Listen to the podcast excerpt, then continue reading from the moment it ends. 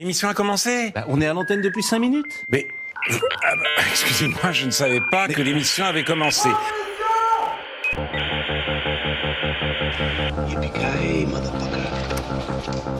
Eh ben non seulement t'es vulgaire, mais t'es ordinaire en plus. Dick is dead.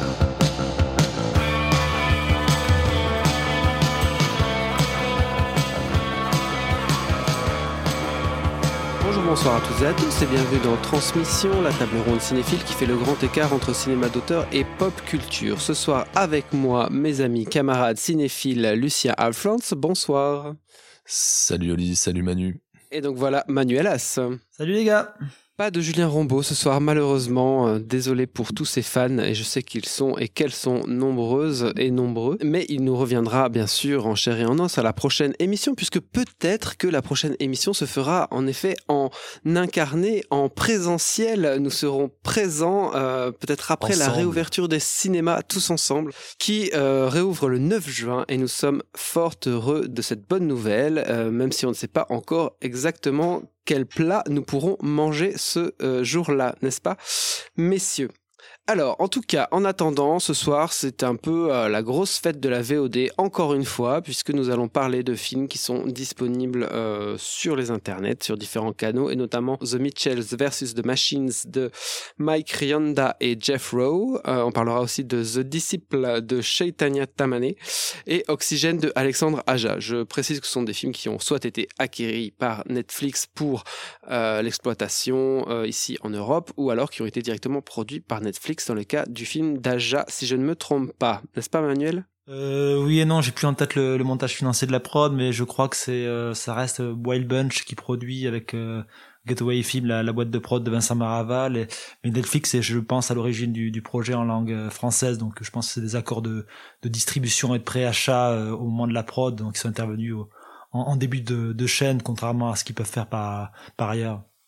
Merci de cette précision. Et on commencera avec le film Sans aucun remords de Stefano Solima, qui est lui euh, disponible sur Amazon Prime. Et alors, en l'honneur du film de Stefano Solima, je commence tout de suite avec une petite question, mais d'abord la parole est à Jack Slater. Je vous conseille d'être très prudent, ils m'obéissent au doigt et à l'œil. Et il me suffirait de claquer encore des doigts pour que demain vous soyez aspiré par une motocrotte sur le trottoir d'en face. Je ne saurais donc trop vous conseiller, ainsi qu'à votre tout-tout, de rentrer à la niche. Vous avez d'autres questions? Oui. Deux, très brèves. Primo, pourquoi est-ce que je perds mon temps avec un branquignol dans ton genre, alors que je pourrais faire des choses beaucoup plus risquées? Comme ranger mes chaussettes, par exemple. Deuxio, comment comptes-tu claquer des doigts pour tes molosses une fois que je t'aurai bouffé les pouces des deux mains? Très bien, messieurs. Alors, c'est donc l'heure des questions. Euh, Sans aucun remords, c'est une adaptation d'un roman de Tom Clancy. Tom Clancy, qui est un romancier euh, qui a vendu des best-sellers à l'appel euh, sur base de guerre froide, post-guerre froide, on va dire, euh, dans les années 80-90. Il y a eu pas mal d'adaptations de ses romans à l'écran, avec notamment son héros Jack Ryan. Donc, je voudrais que vous me citiez les différents interprètes de Jack Ryan au cinéma, en commençant par le pire. Harrison Ford, hein? Euh, non, le pire c'est Ben Affleck. Je sais pas si c'est pire, il est transparent Ben Affleck, il est jamais pire quoi, tu vois. Il est juste insignifiant souvent.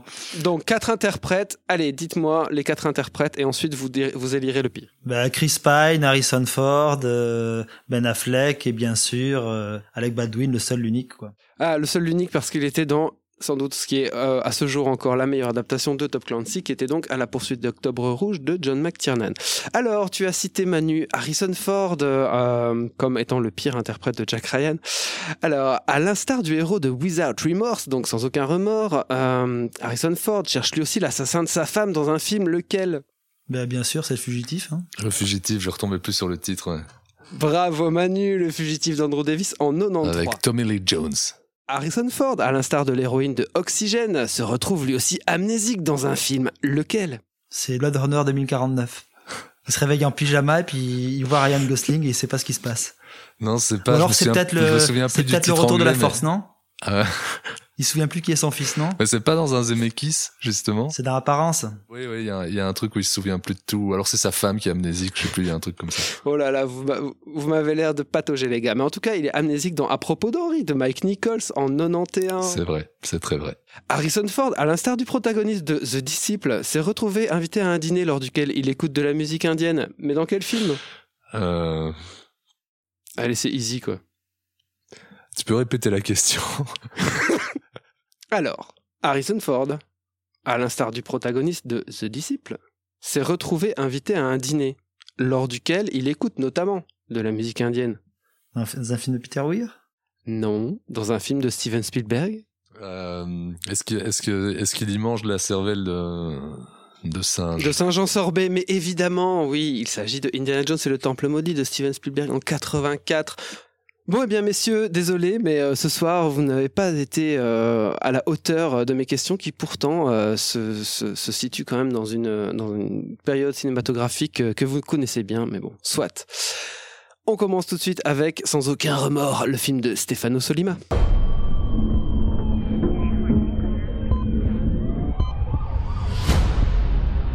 What we know Senior Chief Kelly is the third member to be attacked. Three perps are dead.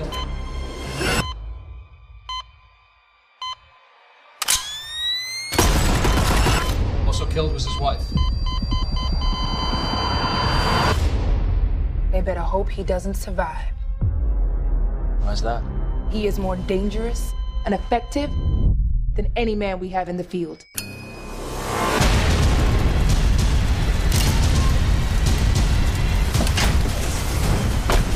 Me a name. You were supposed to be dead. Give me a name.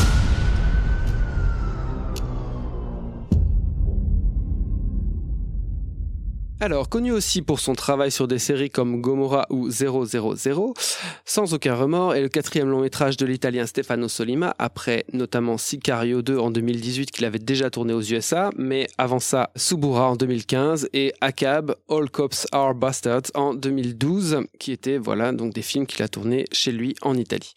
Ce nouveau film est une adaptation de l'écrivain Tom Clancy, signé Will Staples et Taylor Sheridan, qui est donc un scénariste assez en vue à Hollywood, euh, qui était l'auteur notamment de Comancheria de David Mackenzie en 2016, des deux épisodes de Sicario, et aussi réalisateur de Wind River en 2017. Ce film-ci est interprété et produit par Michael B. Jordan, qu'on a découvert dans la série The Wire et aussi vu dans Creed de Ryan Coogler en 2015 notamment.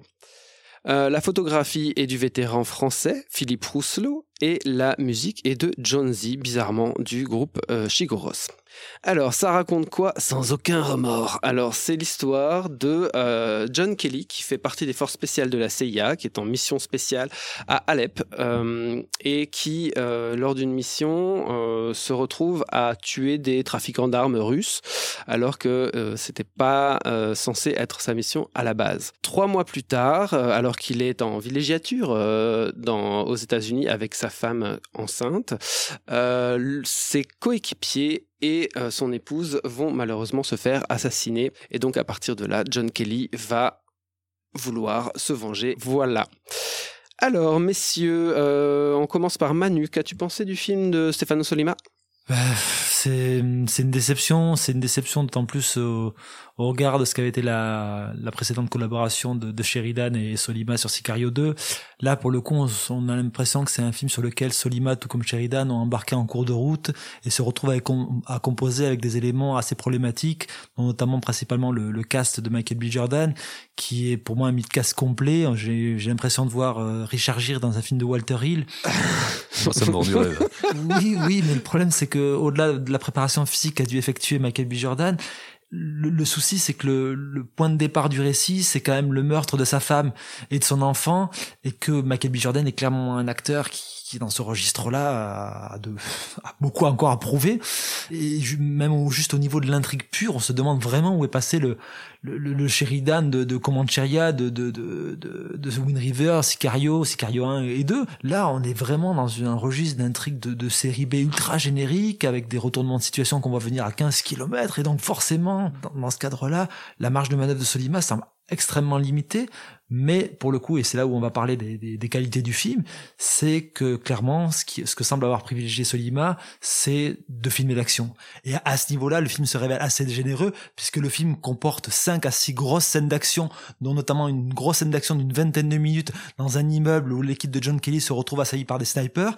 Et à chaque fois, Solima travaille sa mise en scène du point de vue de, son, de ses personnages. Il y a une vraie volonté de, de narration au cœur de l'action ce qui, est, ce qui à ce niveau-là, du point de vue de la conception même du cinéma d'action, rapproche le film de Solima beaucoup plus de, de, propositions comme celle de Fury Road ou de Baby Driver que d'actionnaires petits bras auxquels on a pu le comparer, comme par exemple Tyler et Rec. Lucien?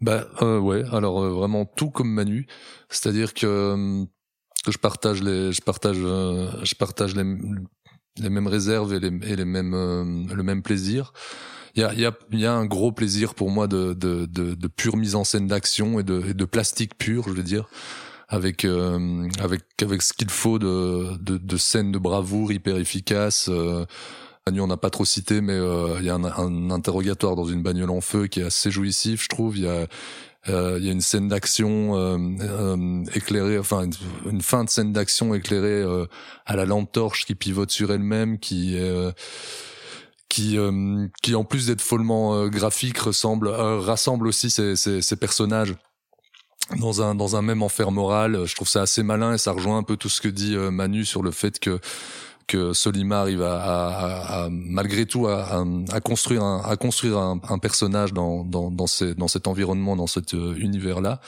alors oui en effet c'est très probablement la première fois de ma vie je, je vais dire ça mais c'est la première fois que je vois Michael Jordan mal jouer euh, si on si on fait référence à son homonyme. Mais euh, le, le, le, scénario est en effet très programmatique, assez prévisible. Je pense que dès, dès, le départ, il y, a, y, a, y a, un problème à ce niveau-là.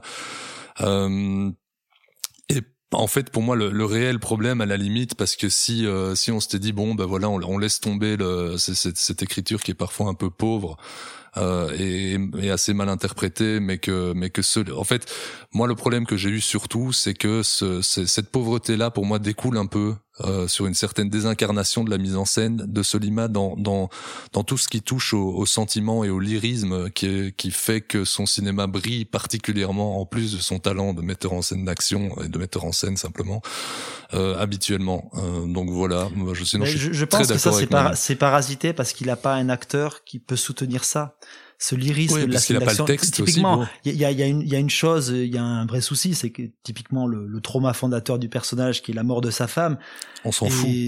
On s'en, il, il, ne sait pas le jouer, Michael B. Jordan, et donc je pense, je ne sais pas si à quel point le c'est c'est de, de, facto que la mise en scène de, de Solima se déploie dans l'action et n'en fait qu'un sorte de justement de pion au sein de cet échiquier. Ah ouais, c'est vraiment ça. Et en tout cas, effectivement, la, la, la, la prédominance des, des, des, scènes d'action en tout cas est là pour témoigner que c'est que c'est là que le, son film le film se déploie parce qu'il n'arrive pas à se déployer autrement. Ce qui m'a moi m'a frappé en regardant le film, c'est qu'à plusieurs moments j'ai l'impression qu'en fait qu'il y y, y a un aveu de Solima par rapport à la faiblesse de son acteur.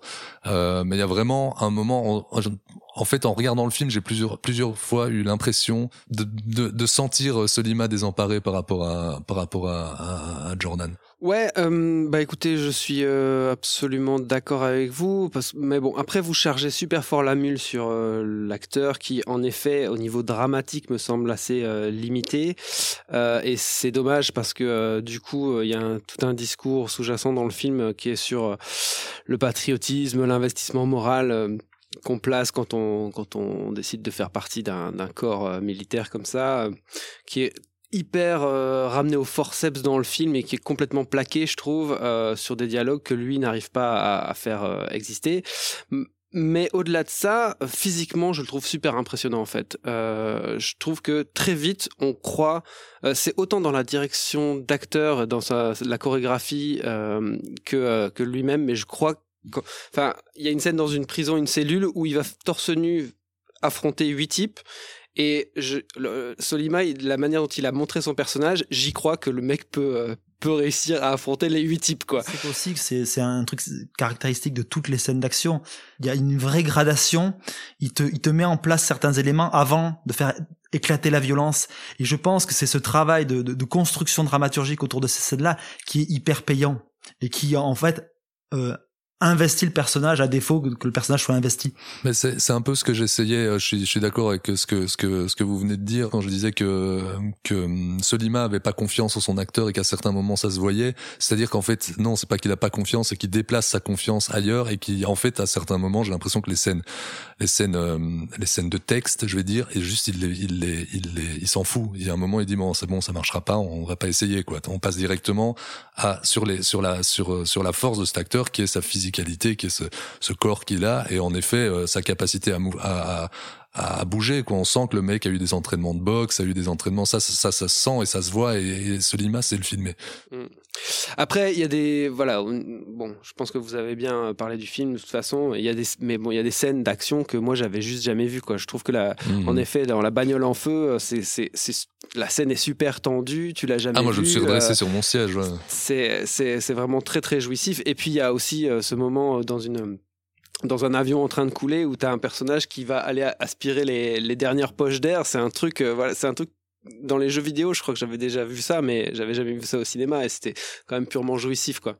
Oui, ce qui, ce qui est intéressant, c'est pour moi, cette, scène-là, justement, elle fait écho à une des, des scènes très médiatisées de, Mission Impossible 5, qui était cette scène sous l'eau aussi, où euh, Tom Cruise se vantait d'avoir tenu, je sais plus, 6, 6 minutes, 6 minutes 30 en apnée sous l'eau avec un, un, un plan séquence et qui, pour moi, euh, marchait beaucoup dans, dans, dans dans- en termes de, de promo, mais en termes de- d'efficacité narrative, était assez vaine et assez peu hein, impliquante. Là, pour le coup, il y a vraiment une tension euh, tout au long de cette scène, qui là aussi en une scène quand même qui qui s'étale sur une dizaine de minutes. C'est pas une scène qui est qui est expédiée et qui qui monte de manière graduelle.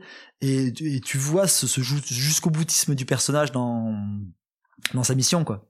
Ben, euh, c'est vrai, et c'est vrai que cette scène-là, comme d'autres, m'ont donné envie de voir euh, un, Call of Duty en fait par Solima d'une certaine manière. Mais euh, par contre, je, je mets un petit bémol sur ce que tu viens de dire, Manu, c'est que je la, je la trouvais pas si mal moi cette scène dans Mission Impossible 5. Mais bon, voilà, c'est un- une pure parenthèse. Très bien, merci messieurs. Euh, je vous propose que nous arrêtions là pour, sur le film de Solima et on va Mais enchaîner quand même avec. un, un film euh, qu'on conseillera parce que si justement le film a peut-être pour défaut justement de de s'ouvrir sur euh, peut-être ce qui est et se terminer sur ce qui est peut-être le les aspects les moins réussis du, du film, c'est-à-dire le, le, le, le meurtre de, de la femme de John Kelly. La scène euh, en termes d'action est extrêmement réussie, mais son cœur émotionnel est, est complètement déplacé. Et cette scène gén- post-générique toute pétée où on voit John Kelly avec des lunettes, Michael B. Jordan qui est juste pas crédible à sauver, avec toute une logique de, de flatter dans le sens du poil tous les fans de, de la li- licence euh, vidéoludique Rainbow Six autour de, Tom Clancy. Donc voilà, il faudrait peut-être pas s'arrêter là et ne, pas oublier ce qu'a quand même été le film et de ce dont on a parlé justement, toute cette maîtrise un peu oubliée aujourd'hui du cinéma d'action. Ben, C'est-à-dire que là, on est ici aussi pour parler de, de cinéma sous tous ses aspects, mais euh, je veux dire, c'est dans ce film-là, on voit un aspect du cinéma qui je veux dire, ce cinéma de la mise en scène qu'on voit beaucoup trop peu pour le moment, et surtout dans ce type de film-là. Et c'est sûr que bon, voilà, on fait les fines bouches parce que parce qu'il y a de quoi faire les fines bouches. Maintenant, ça reste quand même, ça reste quand même du, du gros plaisir. Très bien, merci messieurs. Donc je pense qu'on va s'arrêter là et euh, nous enchaînons tout de suite avec The Mitchells versus The Machines de Mike Rianda et Jeff Rowe. Every family has its challenges. We haven't had a good family picture in years because you two are always arguing. For my family, our greatest challenge. Probably the robot apocalypse. Attention all robots. Capture every single person on the planet. Yeah! What would a functional family do? Ah! Butterfly formation. Family first! So we just do that, right? Who's behind this? Pal? I gave you all boundless knowledge, and you treated me like this. Poke, poke, swipe, poke, swipe, poke, poke, pinch, zoom. We're the last people left. It's up to us save the world. Katie, we're gonna do this together. Mitchell family on three. Mitchell family. No, Oh, no. Dad, Two. you said three. You had Sorry, to sorry, sorry, sorry. One. Mitchell family. Find them now. Everything with a computer chip is alive! Mitchell's engaged. Ten and two. There you go. My daughter, listen to me. Mitchells have always been weird, and that's what makes us great. Hold on a second. What's a Furby?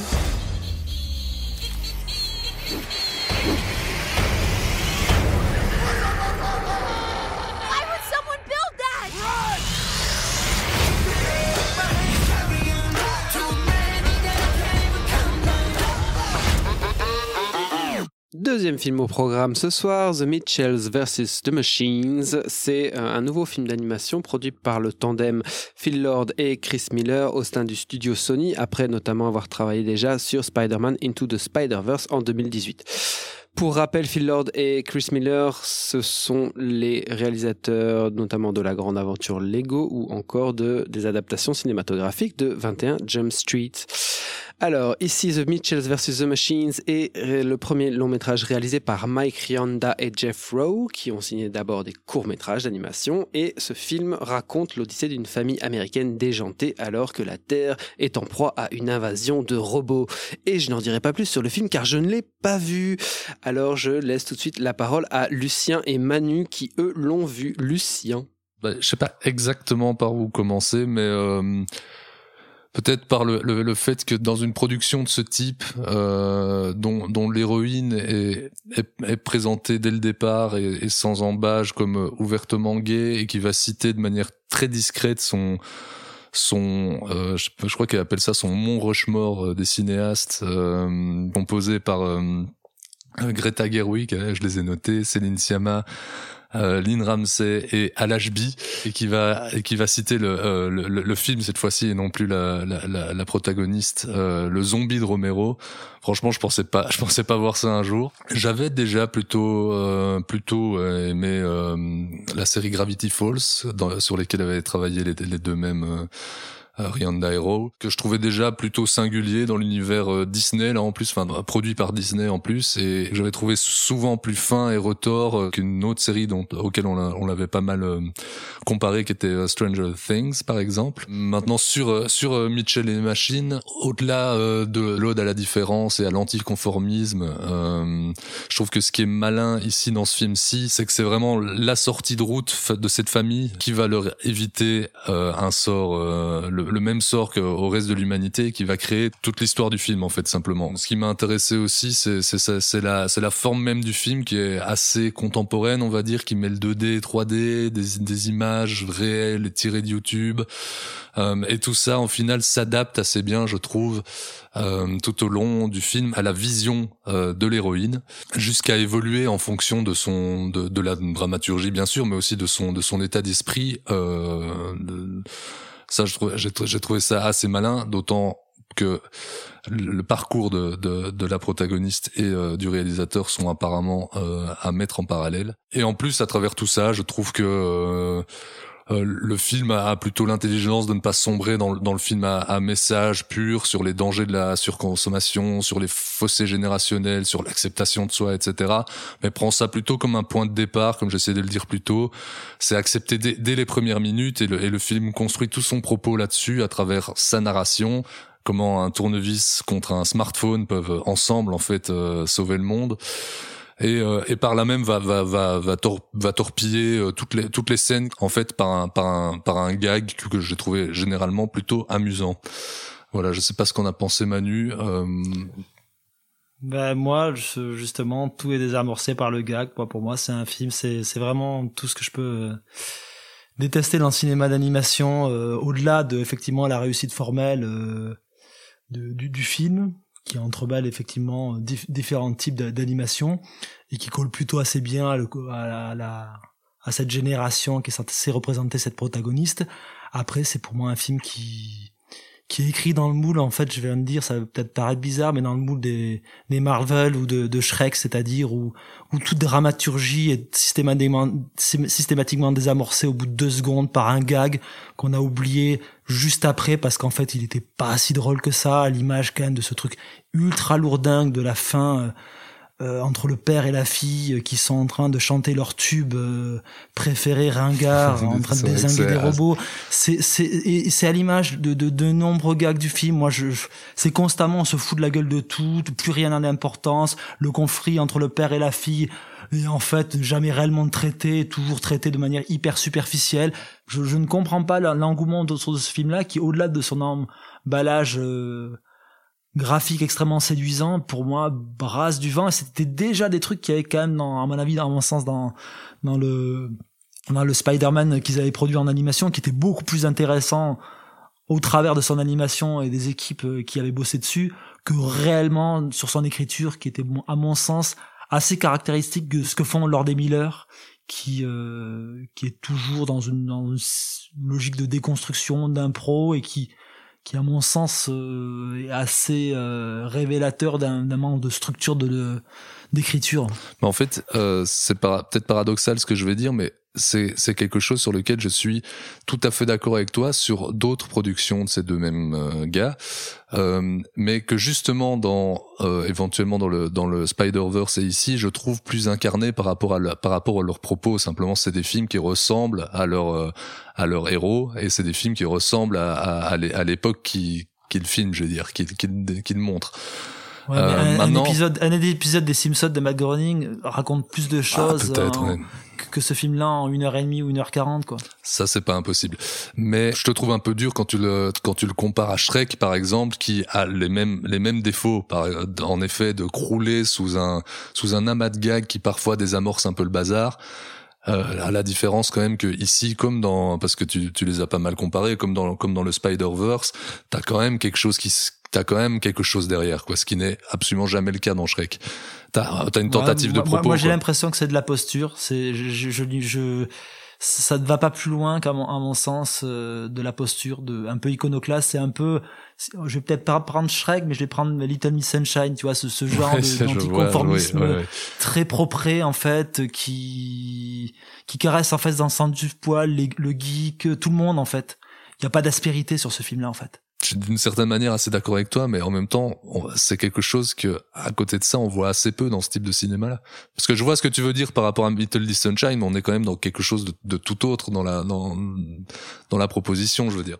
Bah, oui, graphiquement, mais en termes d'écriture, je pense, je, trouve pas. Moi, en fait, euh, je trouve que, par exemple, Brad, Bird, quand il fait les Indestructibles, euh, fouille un peu plus sa cellule familiale que le, fait le film pendant tout du long, quoi. Moi, je, je n'y crois pas entre, aux relations entre les personnages, quoi. C'est sûr que en, en, citant en citant Matt Groening et Brad Bird euh, dans, l'animation, on, on, rend pas service au film, hein, ça, ça c'est certain. Merci messieurs, on s'arrêtera là sur The Mitchells vs The Machines de Mike Rianda et Jeff Rowe. Et maintenant, grande première dans l'histoire de transmission, puisque nous allons parler d'un film indien.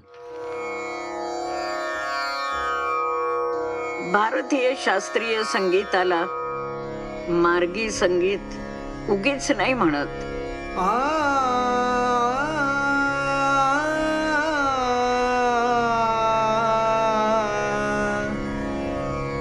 रागाच्या माध्यमातून परमेश्वरापर्यंत पोहोचण्याची वाट दाखवली आहे आणि तो मार्ग प्राप्त करण्यासाठी त्याग हा करावाच लागणार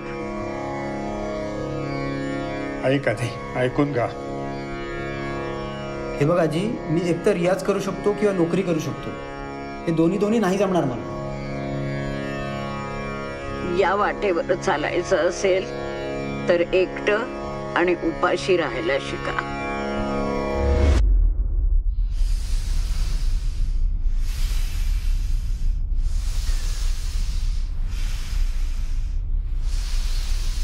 पण तू वेगळा आहेस ना रे. तुला कळतं ना? Alors, disponible sur Netflix, nous parlons maintenant de The Disciple, le nouveau long métrage de Chaitanya Tamane. C'est son deuxième long métrage, qui a reçu notamment le prix du meilleur scénario au Festival de Venise en 2020. Le film raconte quoi? Le film raconte l'histoire de Sharad Nerulkar qui dévoue sa vie à devenir un musicien de musique classique indienne. Il est chanteur, voilà, il veut faire du chant. Il joue aussi de la tanpura et euh, il suit l'enseignement euh, d'un gourou et euh, il essaye aussi de marcher dans les pas qui ont été ouvert par son père, qui lui aussi voulait devenir musicien classique indien. Et donc Sharad va se heurter à euh, l'inadéquation entre euh, la volonté populaire et euh, lui, sa, conviction profonde de, de vouloir devenir musicien classique indien dans le plus traditionnel sens du terme. En gros, c'est ça l'histoire. Euh, alors, c'est l'acteur Aditya Modak qui joue le rôle de Sharad et Arun Dravid joue le rôle de son gourou. Et très bizarrement, à la production de ce film, nous retrouvons un des héros de l'émission qui est le Mexicain Alfonso Cuaron, qui est plutôt bien inspiré puisque je crois que le film euh, est plutôt bien distribué. En tout cas, chez nous, c'est Netflix, sur Netflix que vous le trouvez. Alors, je commence donc sur ce film. Euh, eh bien, euh, je n'ai pas été euh, globalement euh, séduit par ce film. En tout cas, je ne vois pas très bien ce que le film veut me raconter. J'ai l'impression que le- Ah. c'est un film qui fait des tours, des tours et des détours autour de son sujet, sans jamais vraiment oser l'aborder de fond dans, dans toute sa de front, en fait, dans toute sa complexité. C'est un film qui est très lent, mais lent dans le mauvais sens du terme. Je trouve que euh, la mise en scène est, euh, est le rythme est très plat, sans relief. Il y a une mise en scène qui est très étirée, comme ça les plans prennent beaucoup de... Enfin, la- la- les échanges entre les personnages... limite programmatique par moment. Ouais, mais c'est juste que je trouve que le, le rythme interne des plans est extrêmement lent, ce qui fait qu'on s'ennuie euh, parce que euh, il y a vraiment très très extrêmement peu de relief euh, dans. Je peux être client d'un cinéma qui va utiliser une certaine lenteur, mais c'est une lenteur qui investit de poids, etc. Investit au niveau de la mise en scène, qui est une lenteur qui raconte des choses. Ici, j'ai juste l'impression que tout le monde est sous sédatif. En plus, je trouve la construction dramatique un peu hasardeuse, étrange, avec des espèces de flashbacks qui sont pas vraiment bien intégrés au reste du récit. On a vraiment du mal à sentir les enjeux du film se nouer, euh, voir les enjeux se dégager. C'est vraiment très difficile. Et à un moment, c'est comme si le récit euh, enfin euh, s'incarnait et qu'on voyait un petit peu où euh, Monsieur Chaitanya Tamane voulait nous emmener, qui serait plutôt une espèce de rapport problématique euh, entre maître et élève. Euh, parce que c'est vraiment ça qui est, au cœur du, récit, c'est la thématique qui se dessine à un moment plus clairement, le moment où l'élève va se rendre compte que euh, n'arrivera jamais à le dépasser ou qu'il est peut-être sous emprise, mais alors c'est effleuré et on ne rentre jamais là-dedans. Donc voilà, moi j'ai pas du tout été séduit par le film, je ne sais pas ce que tu en as pensé Manu. Bah, je, je te rejoindrai. C'est un film. Je me suis aussi posé un peu les mêmes questions sur ce que racontait le film en lui-même. C'est un film, je pense, qui, qui, est, tellement peu dans le dans le conflit de son personnage, qui tend, tend peu à le- l'expliciter, qu'à un moment tu, tu, tu as du mal à, voir sous quel prisme tu dois regarder le, film. Tu sens bien qu'au bout d'un certain temps, cette notion de, de, de tradition et de modernité est quelque chose que, que le film travaille, mais tu ne sais pas vraiment dans quel sens. Et moi, il y a une scène qui m'a assez marqué dans le sens où euh, j'ai trouvé que c'était la seule scène, à mon sens, un peu mémorable du, du film, qui est la séquence où il, euh, il rencontre un, un journaliste musical.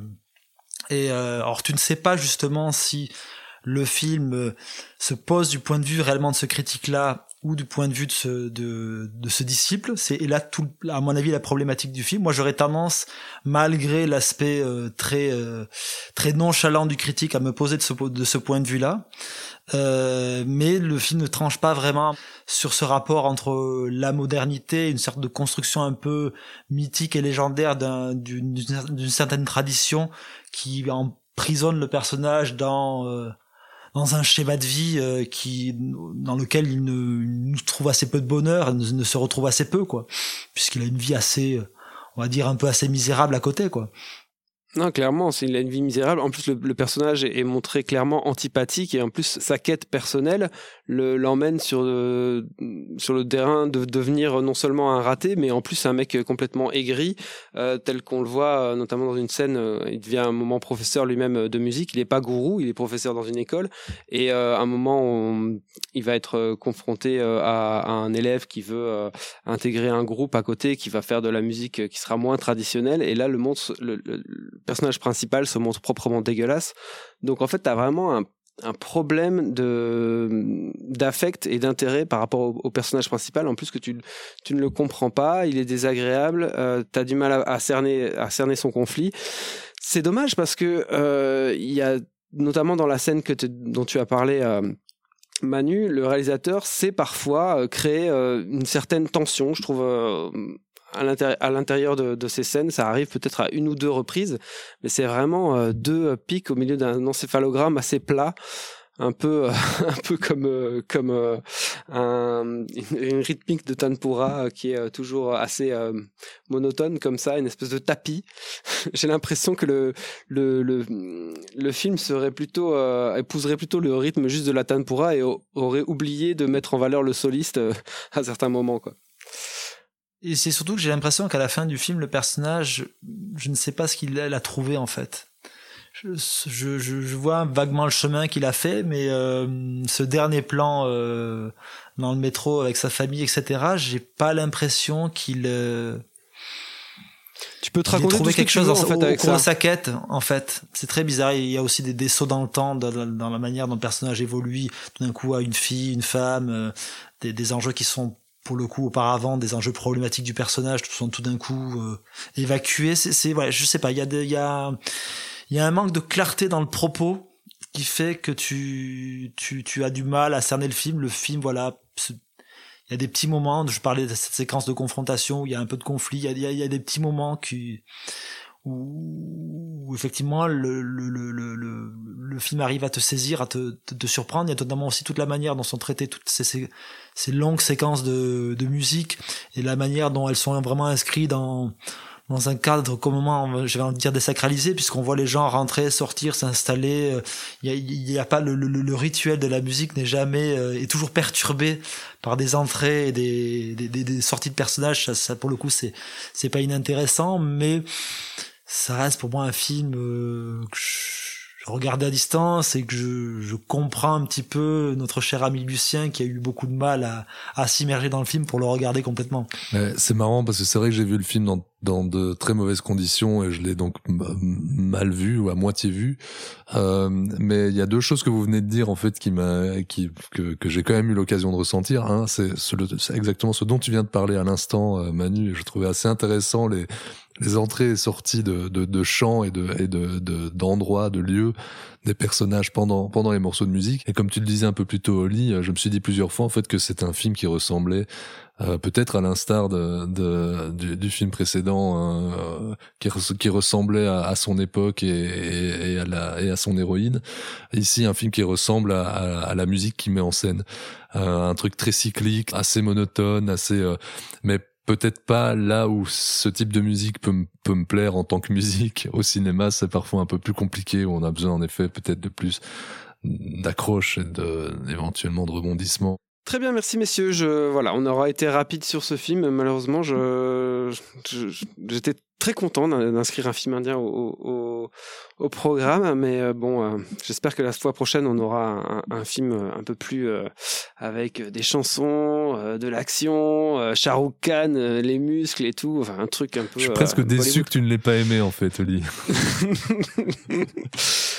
Bon, allez, on va terminer avec Oxygène d'Alexandre Aja et je préviens tout de suite que nous allons spoiler comme des cochons. Voilà.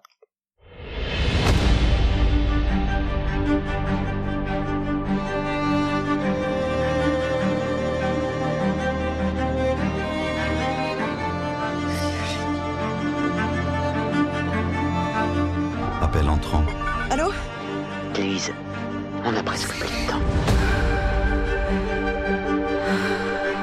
On commence par quoi? Vous avez toutes les réponses. Comprenez ce qui déclenche vos souvenirs. Vous êtes qui? Pourquoi vous me faites ça? Pourquoi vous me faites ça? Trop tard, ils sont là.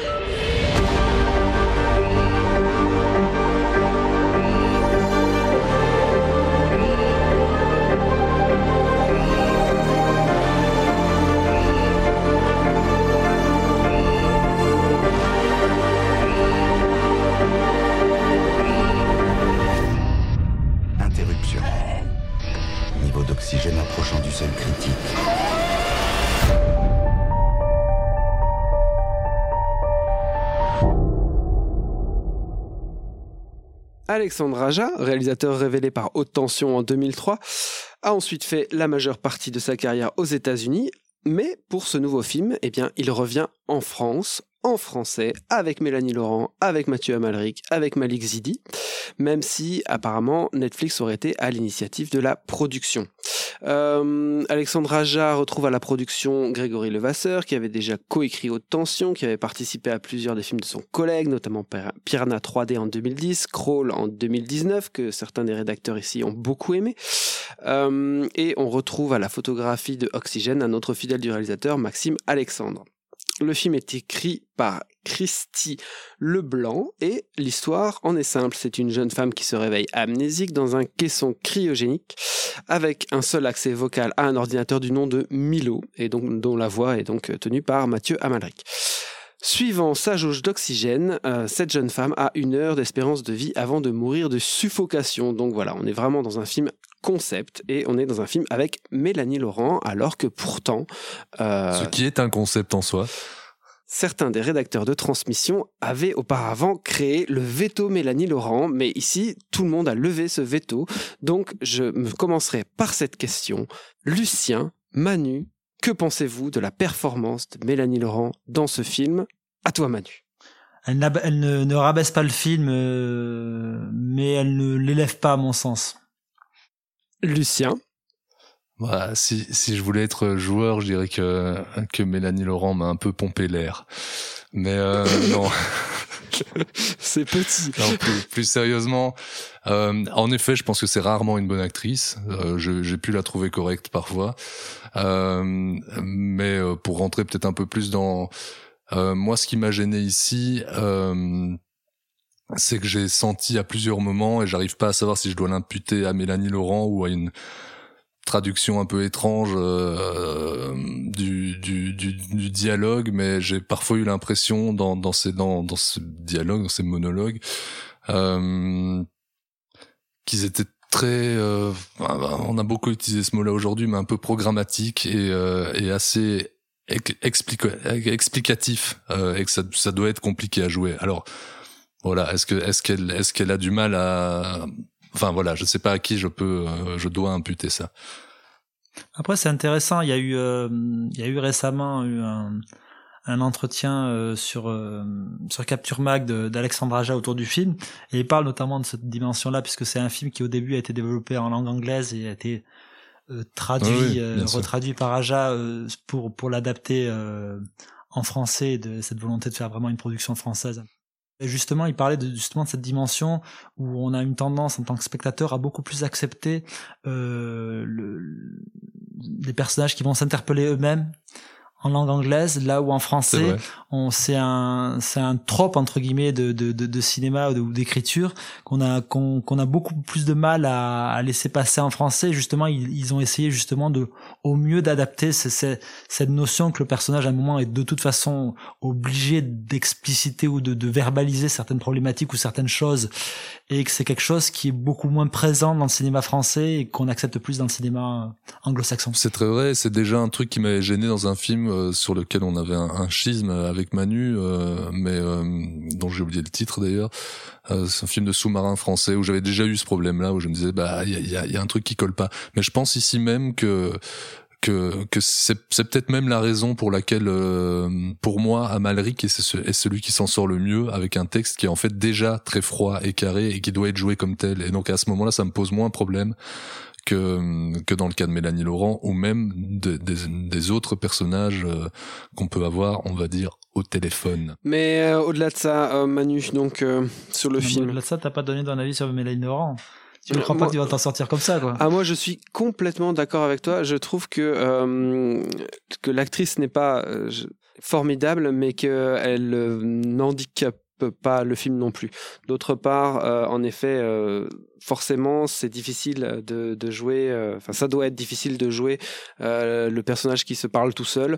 Ça m'a gêné à un moment, je pense, dans le film. Je trouve que globalement, c'est plutôt bien géré ce truc-là, avec euh, notamment l'intervention de, de, de l'ordinateur et des autres personnages euh, Ouais, qui, y a- qui peuvent apparaître au niveau de la voix. Donc, moi, ça, ça a été pour moi. Il y, a- quand même un moment que j'ai noté et c'est bon voilà c'est comme tu comme comme on le répète, c'est juste c'est compliqué à jouer, mais où elle dit presque li- littéralement en répondant à l'ordinateur, donc tu es en train de me dire que si je déconnecte le, le protocole M44B, euh, ça va, enfin tu vois, et donc il y a vraiment cette espèce de truc où on, on, on on te, à certains moments, on te réexplique vraiment les choses pour être bien sûr que t'es compris. Bon voilà, bah, ça, c'est c'est un, c'est un trope de ce type de cinéma et qui, en effet, comme le disait très bien Manu, est parfois un petit peu plus rebutoire euh, en langue française. Ouais, mais moi, je suis un petit peu comme euh, qu'Olivier, c'est pas quelque chose qui m'a. C'est pas un truc qui est euh, rédhibitoire du tout. m'a posé mais- problème. Je vois justement plutôt un, une forme d'héritage à une certaine tradition de, de la science-fiction française, parce que ça pourrait tout à fait être un, d'une certaine façon un, un épisode euh, de la série Métal Hurlant. Au-delà de ça, au- au-delà même de son concept, il arrive à ménager ses retournements de situation, à faire évoluer son concept sans forcément s'en détourner, avec une volonté d'ouvrir son film vers quelque chose de plus large. Alors c'est peut-être là où on va peut-être risquer un petit peu de spoiler le film. On va, essayer d'être un peu prudent, mais justement d'embrasser un champ beaucoup plus large que le, cadre de son récit, avec certaines interrogations qui sont assez propres au, au cinéma de SF. Alors peut-être que Aja n'a pas forcément la maturité euh, pour embrasser totalement cette cette SF euh, qu'on va qualifier d'e- d'existentialiste, mais mais il le fait avec une humilité d'artisan du genre qui plaît toujours en sa faveur à mon sens. Alors après, c'est vrai que c'est un film que je trouve beaucoup moins viscéral que vous ne pouvez l'être Kroll, mais ça reste à mon sens un, modèle de série B extrêmement ambitieuse et exigeante. Ouais, c'est marrant ce que tu dis parce que j'ai cru que j'étais tout à fait d'accord avec toi et puis j'ai cru qu'on allait enfin que j'allais te lâcher quand t'as parlé du du côté pour toi trop trop terre à terre du du, du film alors que moi peut-être alors oui bi- bi- bien sûr que Aja a, a, a, a- du talent et qu'il n'est probablement jamais aussi bon euh, que lorsqu'il est euh, circonscrit à un genre euh, extrêmement délimité. Hein, comme comme on le disait, on est au moins deux dans l'équipe. Je sais pas trop pour les autres en fait, mais avoir beaucoup aimé Crawl. Ici, il est très sûr de son concept et de son dispositif, qui est assez malin, je dois dire. Euh, mais j'aurais peut-être à certains moments justement préféré un film plus simple, plus sec, un peu moins bavard, qui serait qui aurait été pour moi un pari que que Aja aurait eu le talent de tenir. Parce que euh, en fait, j'aurais jamais attendu ça de de d'Alexandre Aja, mais je, trouve ce film-ci peut-être un peu trop cérébral. En fait, on va on va on va probablement y revenir après, mais extrêmement malin dans son dans son entreprise, mais rarement aussi efficace et viscéral qu'il n'a pu l'être par le passé, comme comme comme le disait à l'instant Manu. Mais ap- après, moi, moi, je trouve pas que les pistes que le, que le film développe dans, son dernier tiers, même si à mon sens euh, elle manque, euh, du moins elle souffre peut-être de la comparaison avec certains grands modèles, on va, on va pour le coup spoiler le film, grands modèles de SF, dans les questionnements que développe le, le film. À mon sens, Aja le le ménage toujours dans, dans le cadre du ludique de son récit et donc pour le coup à mon sens il, il pète pas plus haut que son cul c'est pas c'est pas du Luc Besson dans Lucie qui se prend les pieds dans le tapis en voulant faire de la métaphysique. On est vraiment dans une dimension euh, d'artisan, mais dans le dans le sens le plus noble du terme. C'est en effet, euh, je me suis peut-être mal exprimé, mais pas quelque chose qui me gêne exactement pour la raison que tu viens de soulever, c'est-à-dire que c'est fait de manière ludique et qu'on sent qu'en fait Aja s'amuse à faire ça. Maintenant, ça, ça, ça, ça m'ouvre des pistes qui sont peut-être euh, intéressantes, qui, mais, mais qui me qui m'éloignent en fait du de, de ce que je préfère chez Aja simplement. C'est ça que je voulais dire. Je suis assez intéressé par votre discussion parce que moi, en effet, si j'ai pu percevoir euh, ces thèmes, euh, peut-être qui vont au-delà de, de- du simple exercice de style qui est proposé à, la base, euh, bon, je les ai perçus, mais ça m'a pas gêné qu'il les aborde et qu'il les effleure euh, et que tout en restant complètement humble, parce que moi, donc, j'ai pris le film vraiment pour ce qu'il me proposait, comme une espèce de crescendo assez bien orchestré de révélation, même si on ne tombe jamais de sa chaise. Enfin, je veux dire, on peut quand même tout un peu euh, anticiper, mais l'écriture est suffisamment maligne pour que ça, ça intervienne au bon moment et aussi que les révélations soient bien, euh, soient bien amenées, bien orchestrées. Je trouve que ça fonctionne plutôt bien. Euh, après, il y a un truc que, je trouve euh, intéressant dans le film, c'est que notamment en ce qui concerne tous les, flashbacks, enfin ce qu'on qu'on peut appeler les flashbacks, c'est que ils sont tous muets, tous ces flashbacks. Et en fait, tous ces flashbacks sont des codes de, ci- de, de cinéma hyper, hyper éculés. C'est-à-dire que euh, chaque idée visuelle euh, est hyper connue du spectateur qui a vu plein de films et euh, qui va identifier exactement de quoi on parle tout de suite, quoi. C'est-à-dire, genre, le, test ADN, le, le masque, la maladie, la meuf derrière la vitre qui voit son, qui voit son mec mourir, toute la, séquence de fin sur la, Ouais, on spoil sur la nouvelle planète là euh, avec les, fringues blanches, euh, les, euh, les, les, les astres dans le dans le background et tout. Je trouve que tout est euh, tout joue sur des codes hyper éculés mais qui vont qui vont éveiller directement euh, enfin qui vont directement appuyer sur le bon bouton euh, dans l'imaginaire du spectateur. Et donc ça montre quand même bien une euh, une maîtrise quand même de de, de Aja pour raconter son histoire de manière simple et directe. Et je trouve que c'est c'est bah, voilà c'est un un aveu de euh, de vouloir euh, faire bien les choses et de raconter les choses euh, voilà de manière limpide Mais, je pense qu'il faudrait peut-être aussi pas minorer cette clarté justement qu'a le film, cette épure à laquelle arrive Aja. Pour avoir vu récemment un film qui, se qui repose sur un concept assez similaire qui s'appelle Méandre de Matuturi, où là tout- toute la pro- problématique de de, l'avancée du récit se pose de manière extrêmement artificielle. Là, pour le coup, la manière dont Aja travaille tous ses rebondissements et tous ses retournements de situation est toujours fait à la fois dans, dans, une logique ludique qui ouvre progressivement le récit vers quelque chose de- d'inattendu et à la fois est toujours connecté au personnage. Donc après oui, je comprends le, le, le- point de vue de Lucien sur le, le fait qu'il attend Aja dans, sur un autre registre, mais moi je justement je trouve ça intéressant de voir un cinéaste qui s'aventure vers que- quelque chose euh, de, de différent, qui ne, re- ne cherche pas à reproduire exactement la, la même chose. Même plutôt rassurant. Justement, oui, mais on, justement, on critique beaucoup trop souvent des films où on a justement un petit peu que ce qu'on attend, ce qu'on a vu dans la bande-annonce, le film se, con, se conforme à un schéma préétabli. Et ben là, ben, ben, je, je salue au moins la démarche de, de Aja de, de m'avoir surpris. Donc voilà, euh, c'est vraiment moi un, film que je recommanderais hautement à la fois aux amateurs de- d'Aja qu'à ses détracteurs. Très bien, merci messieurs. Euh, je vous propose qu'on s'arrête là sur le film d'Alexandre Aja. Euh, on va faire maintenant, on va quand même lancer le jingle conseil. Écoute, pourrieux.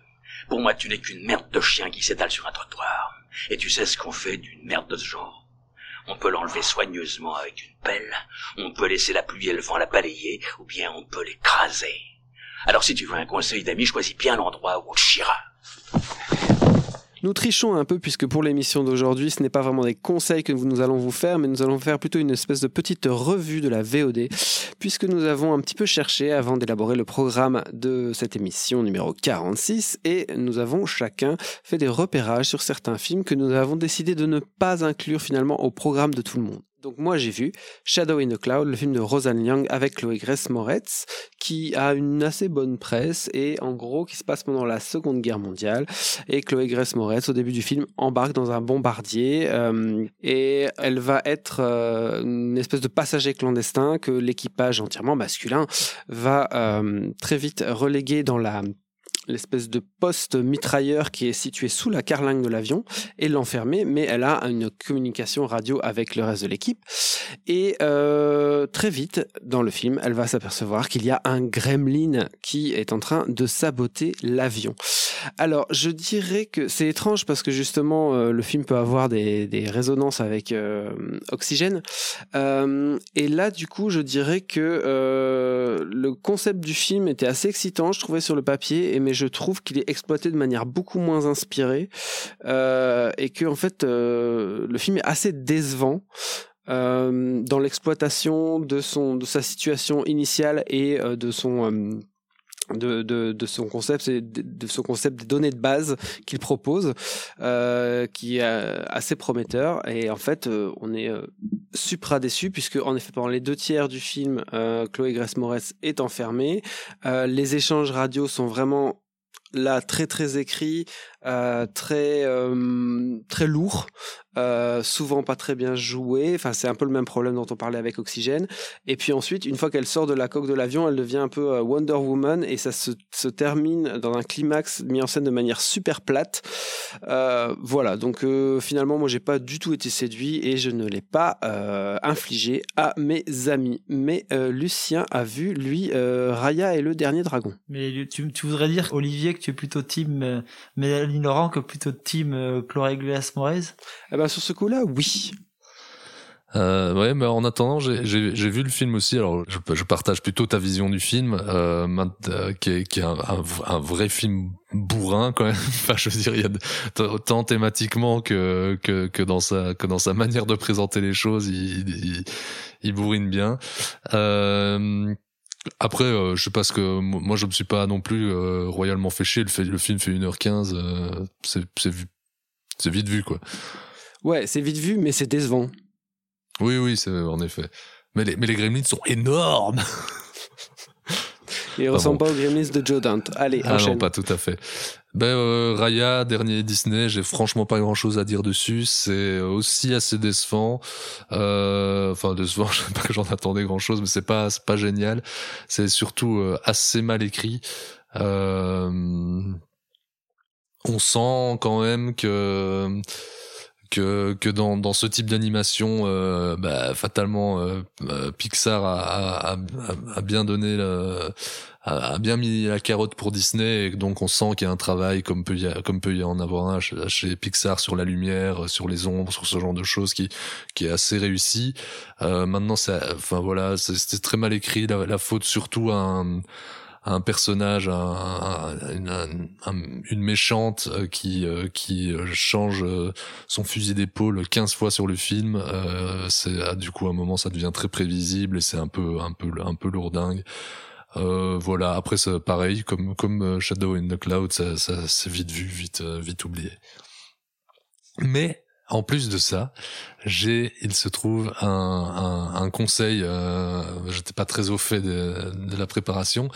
Euh, j'ai voulu dernièrement regarder un, un Liam Neeson défonce tout le monde, euh, et euh, et en fait j'étais assez étonné de, devant euh, de Marksman de penser, euh, dont je ne savais absolument rien, de penser dès le départ, mais vraiment dès les presque les- pas les premières secondes, mais en tout cas dans le premier quart d'heure, de penser à Eastwood, euh, de penser à, à, à la- la- à l'approche qu'a Eastwood de, son propre pays, comment comment comment comment les USA créent ses propres dangers, ses propres ennemis à travers euh, sa politique nationaliste, protectionniste, euh, va en guerre même sur un, propos sur le sur le port d'armes et brièvement sa, sa logique comme ses dérives, euh, puis sur le sur le sur le sur le destin, je vais dire, dans, dans toute sa, sa relativité et, les, et les choix qu'on peut avoir à, à son égard. Le tout, comme je le disais, dans un dans un Liam contre contre le monde, mais ici euh, pour ses idéaux, façon Eastwood, qui plane tant sur la réal que sur l'actorat, que sur la thématique, bref, partout, avant que n'arrive le générique final et que je vois que le film est réalisé par Robert Lawrence, qui n'est autre que le producteur des euh, 15 derniers Eastwood, je pense, et grand ami d'Eastwood, j'imagine, dans lequel euh, pour lequel Eastwood avait avait avait tourné dans dans le précédent film dont j'ai oublié le, le nom que j'ai vu à l'époque et que j'ai un peu oublié. Euh, Avec Amy Adams. Exactement. euh, Euh, J'ai un trou, merde. Une autre chance. Oui, un truc comme ça. Euh, et producteur des, des derniers Eastwood, donc les moins bons, euh, Invictus, euh, etc. Mais euh, et surtout au-delà, mais mais aussi parmi les meilleurs, puisque je pense, sans dire de conneries, qui euh, qu'il est producteur de- d'American Sniper, de Mystic River, de Million Dollar Baby, de Gran Torino, etc. Donc euh, voilà, plutôt un film intéressant.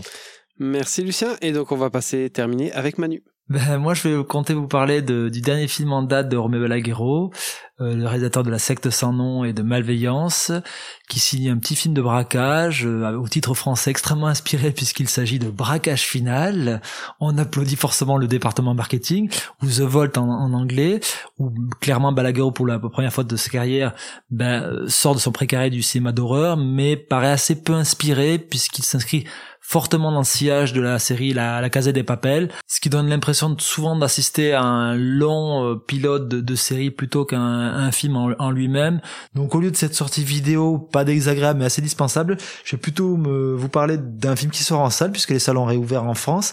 C'est le film d'animation Ongaku, Notre Rock de Kenji Iwasawa, que l'on a pu découvrir en Belgique lors du festival Anima en tout début d'année. Et c'est un film qui se présente sous la forme d'une chronique adolescente autour d'une bande de losers euh, qui décident de monter un groupe de rock. On pourrait, parler d'un croisement entre euh, à la fois l'univers de Matt Groening, des Simpsons et de, de, de Kitano. C'est un film tout en rupture de ton, avec notamment une très belle manière de mettre en image tous les moments de trance musicale du groupe, où tout d'un coup le trait se met à osciller au rythme de la musique. Le film est distribué par euh, Eurozoom qui fait un, boulot assez essentiel puisque c'est un, mot très à la mode autour du cinéma d'animation asiatique. Donc voilà, si vous hésitez sur quoi vous mettre au programme de votre première sortie cinéma et de retour en salle, ben, courez voir ce très chouette film d'animation. Merci beaucoup pour cette reco, merci beaucoup pour cette émission Manuel, merci beaucoup Lucien.